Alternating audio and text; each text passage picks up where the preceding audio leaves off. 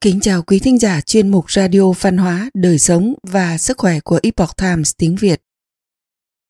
Hôm nay, chúng tôi hân hạnh gửi đến quý vị bài viết được đăng lại từ chánh kiến.org do nguyên hình thực hiện có nhan đề Từ nước và thuyền, hiểu được ý nghĩa của sinh mệnh. Bài viết được dịch giả Tiểu Minh chuyển ngữ từ bản gốc của Epoch Times Hoa ngữ. Mời quý vị cùng lắng nghe.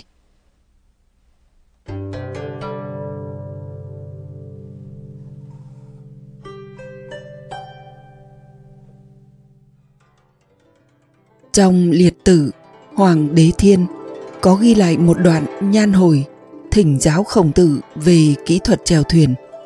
Đoạn đối thoại khiến chúng ta phải suy ngẫm và tỉnh ngộ. Nhan hồi hỏi khổng tử rằng, Con đã từng đi qua một đầm sâu tên là Thương Thâm. Kỹ thuật chèo thuyền của phu thuyền quả thực xuất thần nhập hóa còn hỏi ông ấy rằng, kỹ thuật chèo thuyền này có thể học được không? Ông ấy trả lời, có thể. Người biết bơi thì có thể dạy. Người bơi giỏi thì có thể học được rất nhanh. Còn người có thể lặn. Dù từ trước tới nay chưa từng nhìn thấy thuyền, thì cũng sẽ lập tức có thể điều khiển được thuyền ngay. Còn lại hỏi tiếp thì ông ấy không lên tiếng nữa. Xin hỏi thầy, điều ông ấy nói có nghĩa là gì? Khổng tử đáp, ai, ta đã dạy con nghiên cứu học tập những kiến thức sách vở đó từ rất lâu rồi. Thế nhưng, còn không nắm được những kinh nghiệm thực tiễn, thì làm sao có thể nói đến việc bản thân nắm giữ đạo đây? Người biết bơi lội có thể dạy là bởi vì người đó không sợ nước. Người giỏi bơi lội học được rất nhanh là vì người ấy hiểu rõ đặc điểm của nước. Còn người có thể lặn dưới nước, dù chưa bao giờ nhìn thấy thuyền bè, nhưng có thể lập tức điều khiển được thuyền là vì anh ta xem đầm sâu như đất núi xem con thuyền bị lật úp như lùi xe mà thôi. Trong khi vạn vật úp lật, thoái lùi đồng thời hiện ra trước mặt anh ta, cũng không thể nào làm dao động nội tâm của anh ta. Kiểu người như vậy, gặp phải tình huống nào mà chẳng thong dong đây? Dùng ngói làm tiền đánh bạc, nhất định sẽ phát huy kỹ thuật đến tài tình, dùng tiền đồng để đánh bạc. Trong lòng sẽ hơi lo sợ bất an. Dùng tiền vàng để đánh bạc, trong đầu sẽ luôn hỗn loạn hồ đồ. Ký xảo đánh bạc vốn là như thế. Khi có điều quý tiếc thì quá xem trọng những vật ngoại thân phàm là khi xem trọng vật ngoại thân, thì nội tâm sẽ nông cạn, hỗn loạn.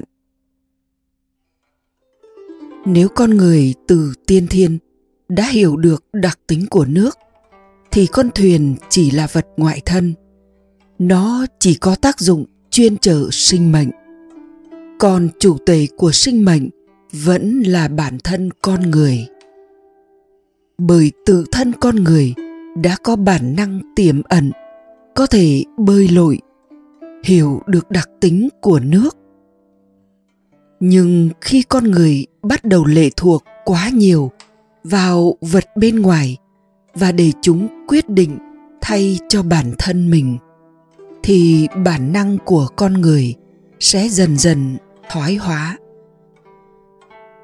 Giống như chữ lãn, lười biếng là do chữ lại ỷ lại, ghép với chữ tâm mà thành. Ý nói rằng khi con người sinh tâm ỷ lại vào vật bên ngoài thì sẽ trở nên lười biếng.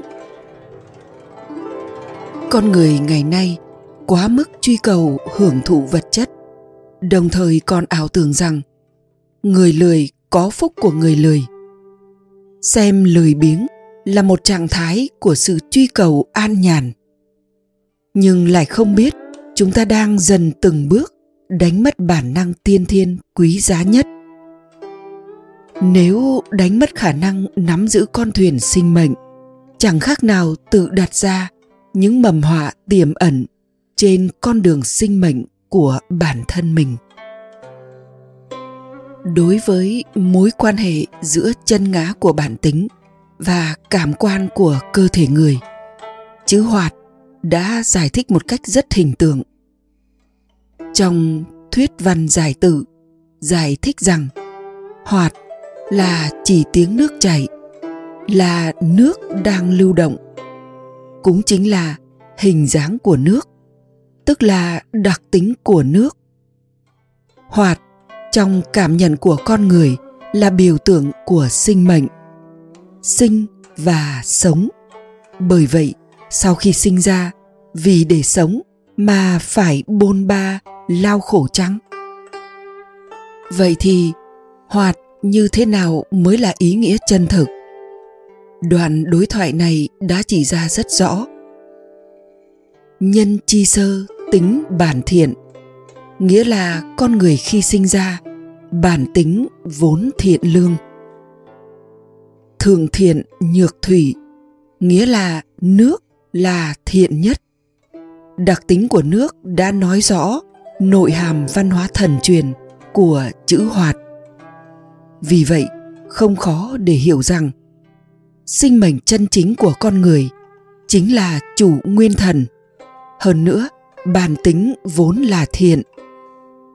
Khi hạ xuống phàm trần đã không còn thuần tịnh, sống là mượn nhờ chiếc thuyền nhục thân này để tìm thấy đặc tính của nước là thiện mà phản bổn quy chân.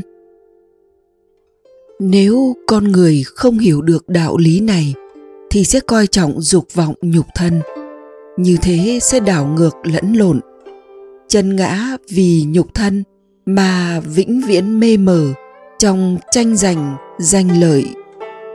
Từ đó phát sinh nguy hiểm và nguy cơ cho sinh mệnh hậu quả là không thể nào tưởng tượng. Xem ra, nhan hồi là đang hỏi khổng tử về đạo, nhưng cũng chính là thỉnh cầu pháp để tử độ cho sinh mệnh và cứu độ chúng sinh. Quý thính giả thân mến, chuyên mục radio văn hóa, đời sống và sức khỏe của epoch times tiếng việt đến đây là hết để đọc các bài viết khác của chúng tôi, quý vị có thể truy cập vào trang web epochtimesviet.com cảm ơn quý vị đã lắng nghe, quan tâm và ghi danh theo dõi kênh. Kính chúc mọi điều bình an và tốt lành tới quý vị cùng người thân. Mến chào tạm biệt và hẹn gặp lại quý vị trong chương trình lần sau.